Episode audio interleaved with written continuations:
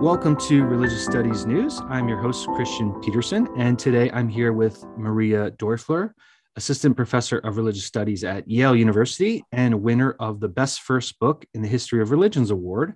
She's here to speak to us about her book, uh, Jephthah's Daughter, Sarah's Son, The Death of Children in Late Antiquity, published with University of California Press. Uh, congratulations, Maria, and thanks for joining me. Thank you so much, Kristian. I'm absolutely delighted to be here. I'm also tremendously honored and uh, still kind of feel this what you me uh, sort of sentiment that I imagine a lot of the winners feel, but uh, delighted to talk with you. Yeah, it's very exciting. I would I would imagine. Um, so this this is a really interesting topic. Um, you you tap into how Christian authors uh, are using biblical characters to make sense of the death of children in late antiquity. And I'm, I'm wondering if you could just start with, you know, where did this project begin for you, and what were the uh, types of interventions you were hoping to make with this project? Thanks so much for this question because, of course, you know, trying to figure out origin stories um, is, uh, uh, is, is always the huge temptation.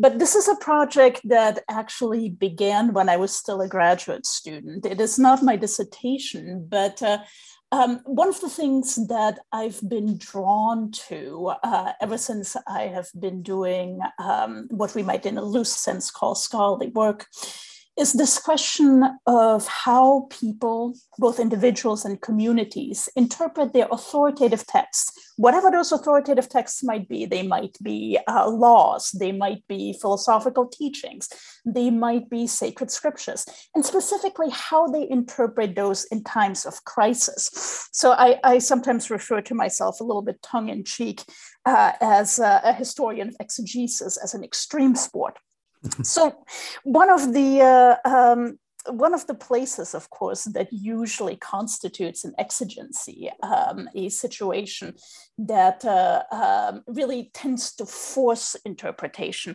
is the context of death.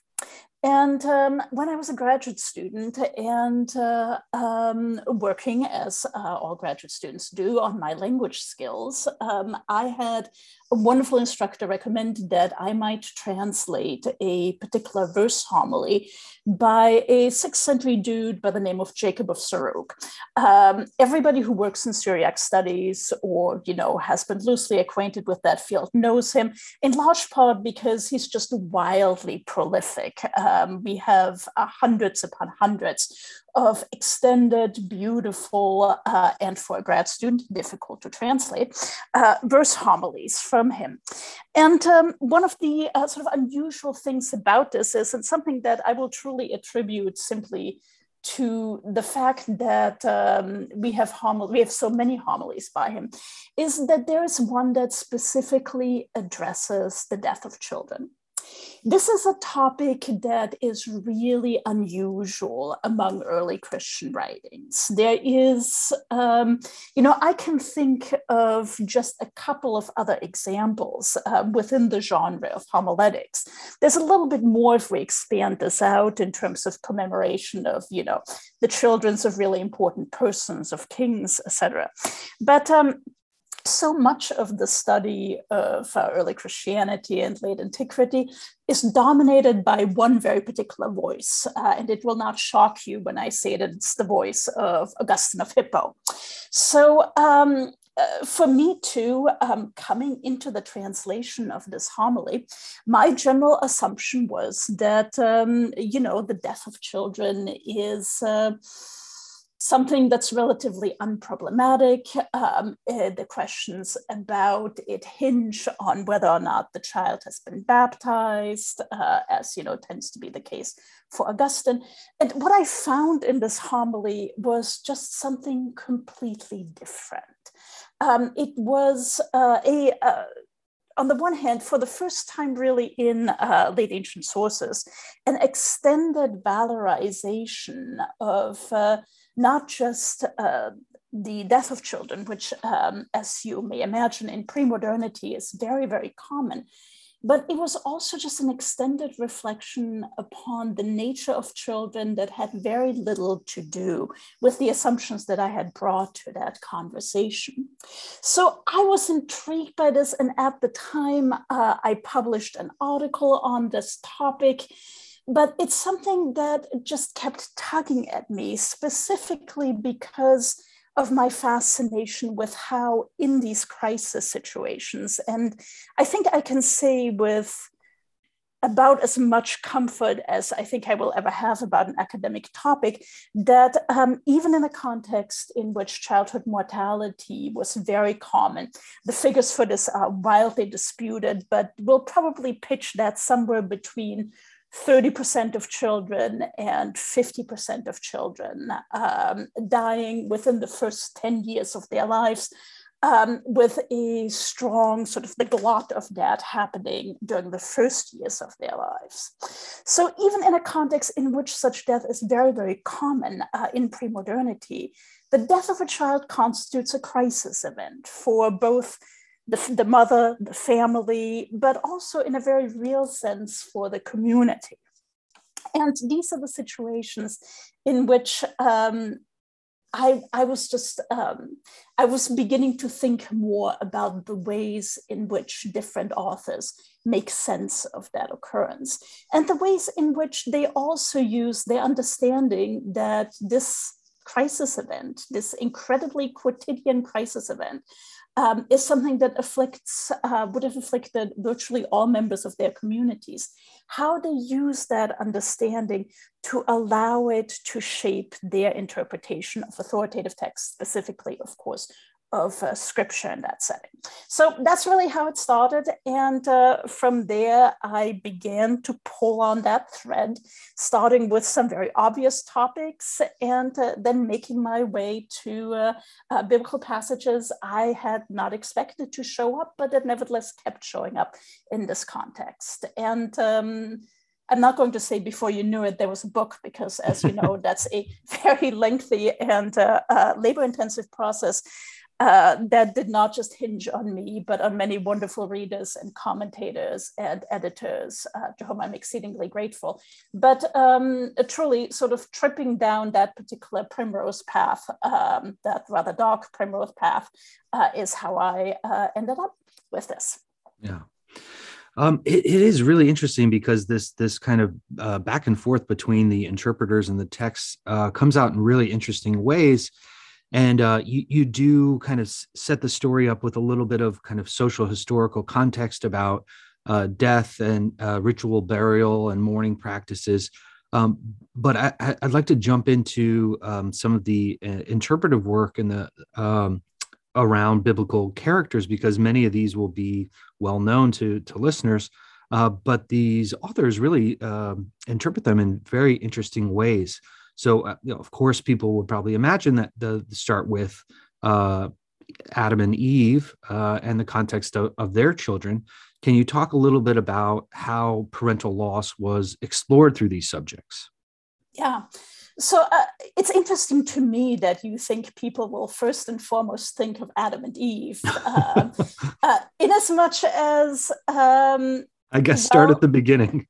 begin begin at the beginning. I love it, and uh, as you know, um, that's uh, that's actually uh, chapter two, right after the socio-historical chapter uh, in the book.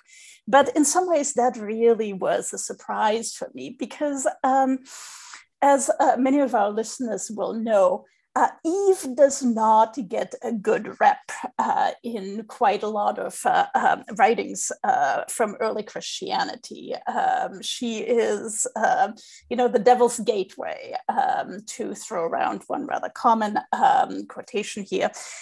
But in this context, Eve takes on a different valence. And one of the things that's fascinating and continuously fascinating to me uh, for uh, late ancient and pre modern authors more generally is that um, they are so deeply committed to the nuances of a story that they notice were their absences in those stories. So, for example, um, we might in due course get to the chapter on um, the binding of Isaac. Um, which is a chapter that um, you know focuses to a significant extent upon Sarah, Isaac's mother. Um, but Sarah as a character is completely absent from the narrative of the binding of Isaac in the context of the Hebrew scriptures.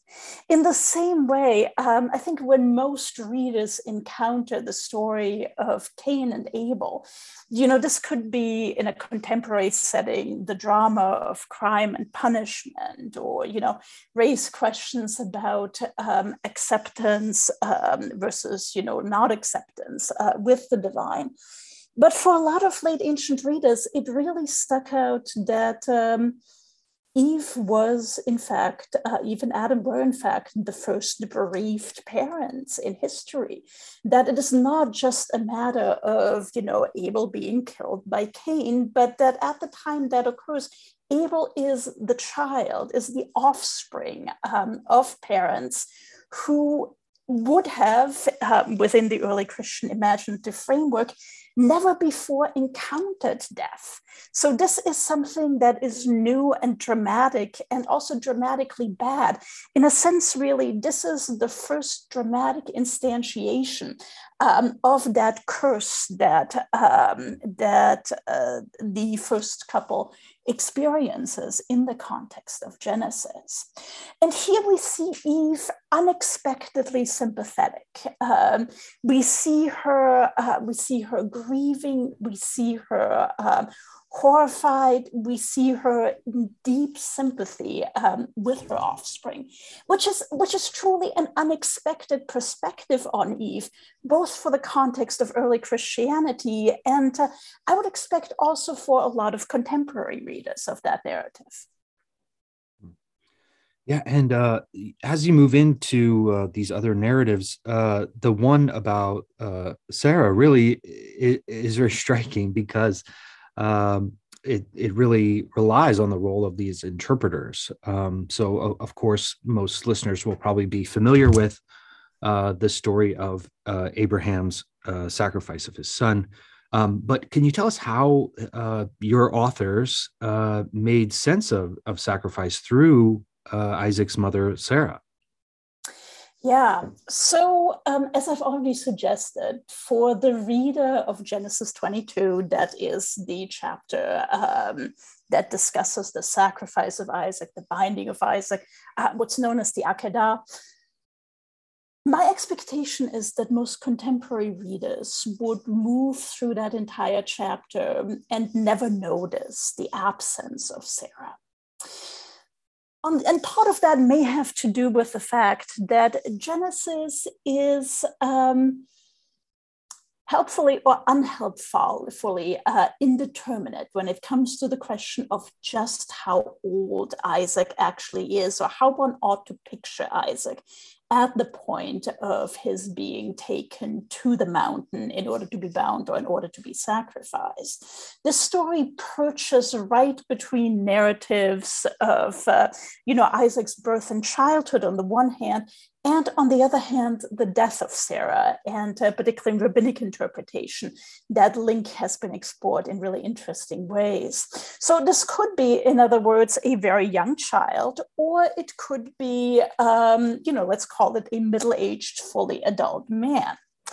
Um, there are clues within the story, um, within the biblical narrative, that might point us uh, into one direction or another direction. But many Christian interpreters are actually very committed to seeing Isaac as a young child. In fact, there's one source that notices the text internal cues, which is to say that um, you know Isaac ends up carrying stuff up that mountain, and says uh, basically it was a miracle that you know Isaac had, even as this very young child, the ability and the power to carry this. Of course, when we also think about Isaac as a young child, that raises the question of how does his father abscond with um, a little kid without even doing so much as giving notice to uh, the child's mother, to his spouse. And for late ancient readers, this is something that, this is a lacuna that calls for explanation, that calls for interpretation, not least of all, because um, for many of them, this neglect of Sarah and the potential of Abraham absconding with Isaac without notifying Sarah, either in her capacity as Isaac's mother or in her capacity as Abraham's wife, with whom he would have wished to share this experience. This is something that is troubling to late ancient interpreters. And what this uh, creates room for, and um, the midrashic interpretive techniques uh, that are very common in rabbinic interpretation also show up a lot in early Christian interpretation, um, more so perhaps in the Syrian and Greek realm, at times a little bit less for this uh, in the Latin context, but it really is something that we see very broadly. This create allows the opportunity to write Sarah into the story and to create in Sarah a character that would be relatable for audiences. If you look at the biblical narrative, um, Abraham, throughout the entire experience of being told to take his son up the mountain, is relatively stoic. There are no real expressions of emotions that one would expect of a father, or at least that late ancient interpreters would have expected of a parent.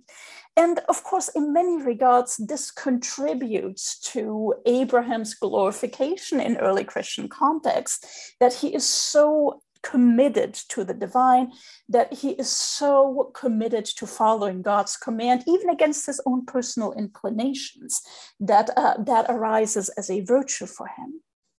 And that notwithstanding, there is, I think, among late ancient readers also a sense of horror that attends this. And Sarah is inserted into this story as a character that more often than not is able to voice the horror and the grief and the desire to bargain with God in the face of a child's uh, impending death. Um, so she becomes this compensatory figure that takes on the emotions of the situation. Her character, in many regards, allows Abraham to be who he is in the biblical narrative, while at the same time also humanizing the entire story.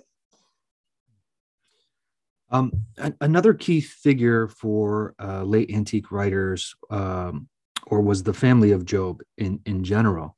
Um, can you talk a little bit about how Job and his wife and his children um, were were used by late antique authors to explore ideas about loss and grief? Sure. So, you know, in many regards, Job is uh, a counterpoint to Abraham. Um, he is the figure that early Christian writers, indeed later Christian writers too, tend to call upon most enthusiastically um, when they wish to illustrate someone who, uh, to have someone who illustrates patience and who illustrates complete submittedness to whatever the divine will might be in this setting. Um, the death of Job's children is something that, in many regards, becomes a footnote to contemporary readings of the story.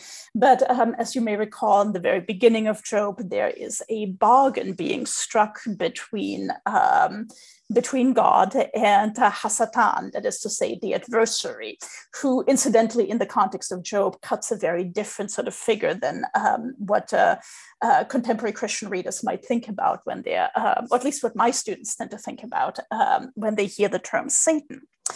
And uh, all this uh, proceeds into the testing of Job. And, you know, the testing comes across it, it leads to the death of his slaves. It leads to the death of his herds. It leads to Job's own affliction um, with, uh, um, with grave physical illness.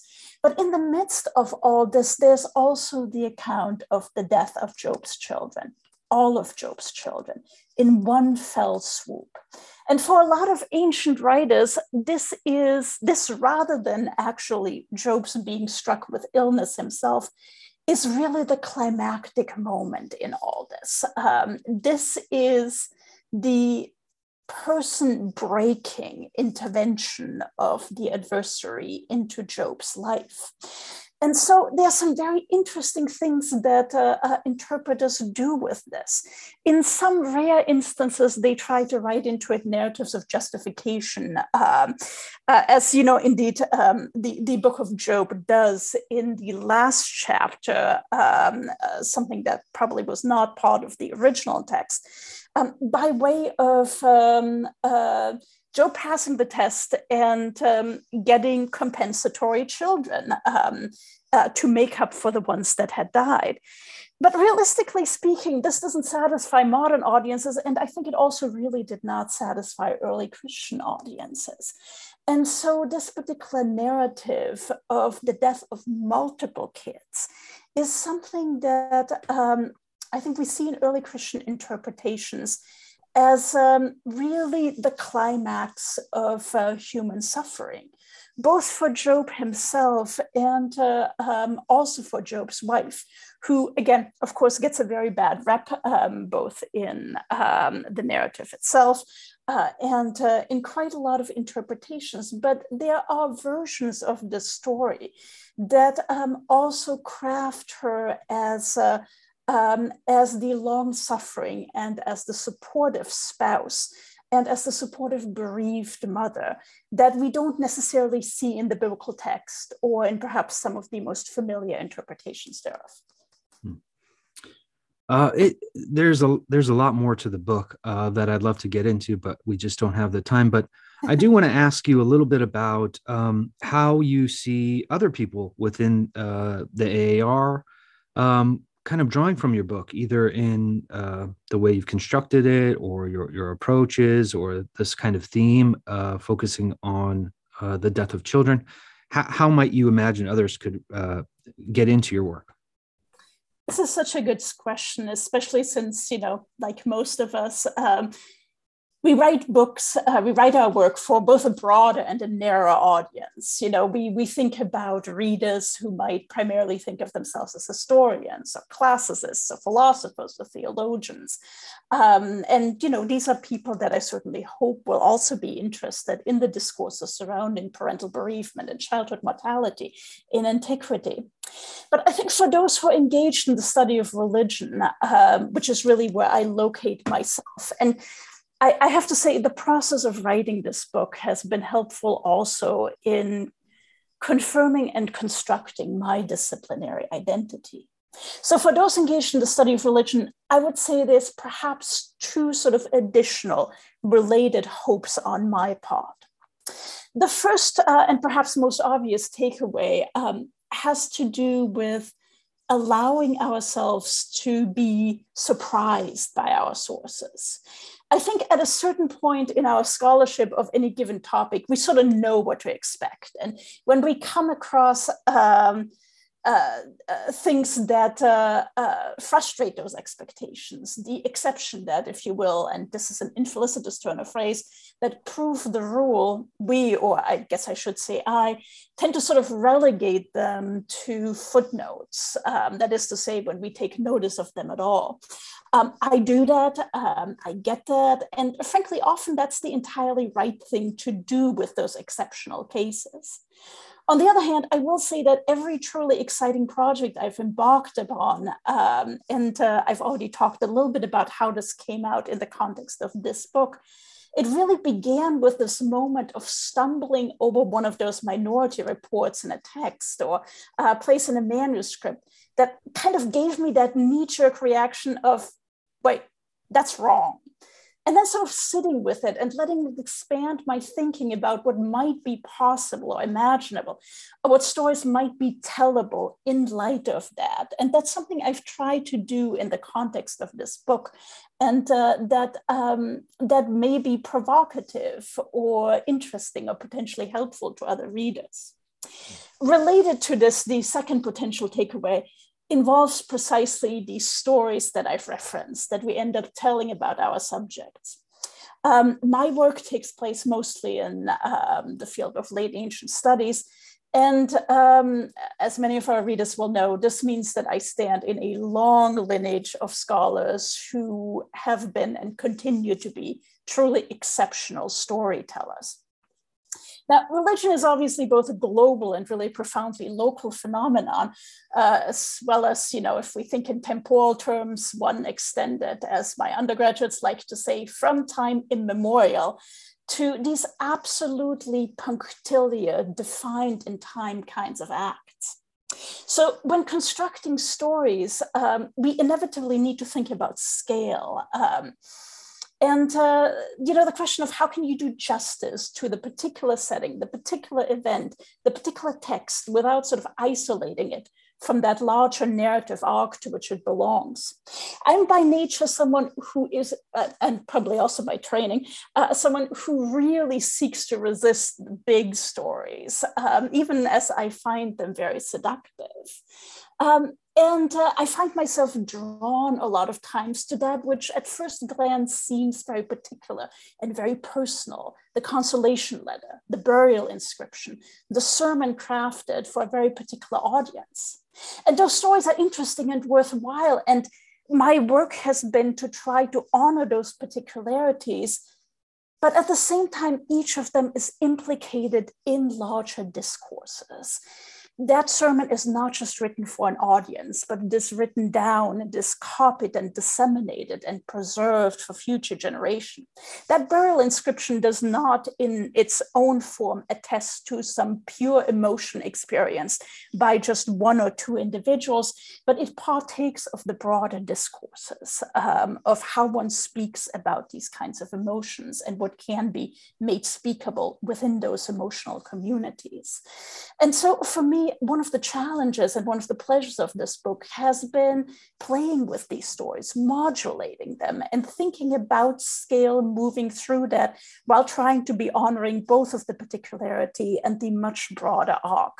Um, and again, I think this is something that is shared by many of us in the field of religious studies.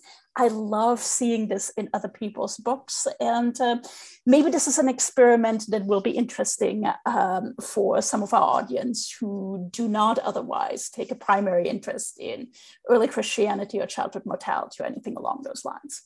Yeah, I think that's a, a great way to put, put it. And I hope um, some uh, people outside of your subdiscipline will pick it up because it, it is a great book. And congrats again on the award. Thank you so much, Kristian. And I should also mention thanks to the University of California Press, who has been amazing. And I would like to strongly plug in this conversation. Um, it's also really, really affordable. I think the hard copy comes in at about $27 at this point. So um, get one for your library, even if you don't necessarily need one for your personal library.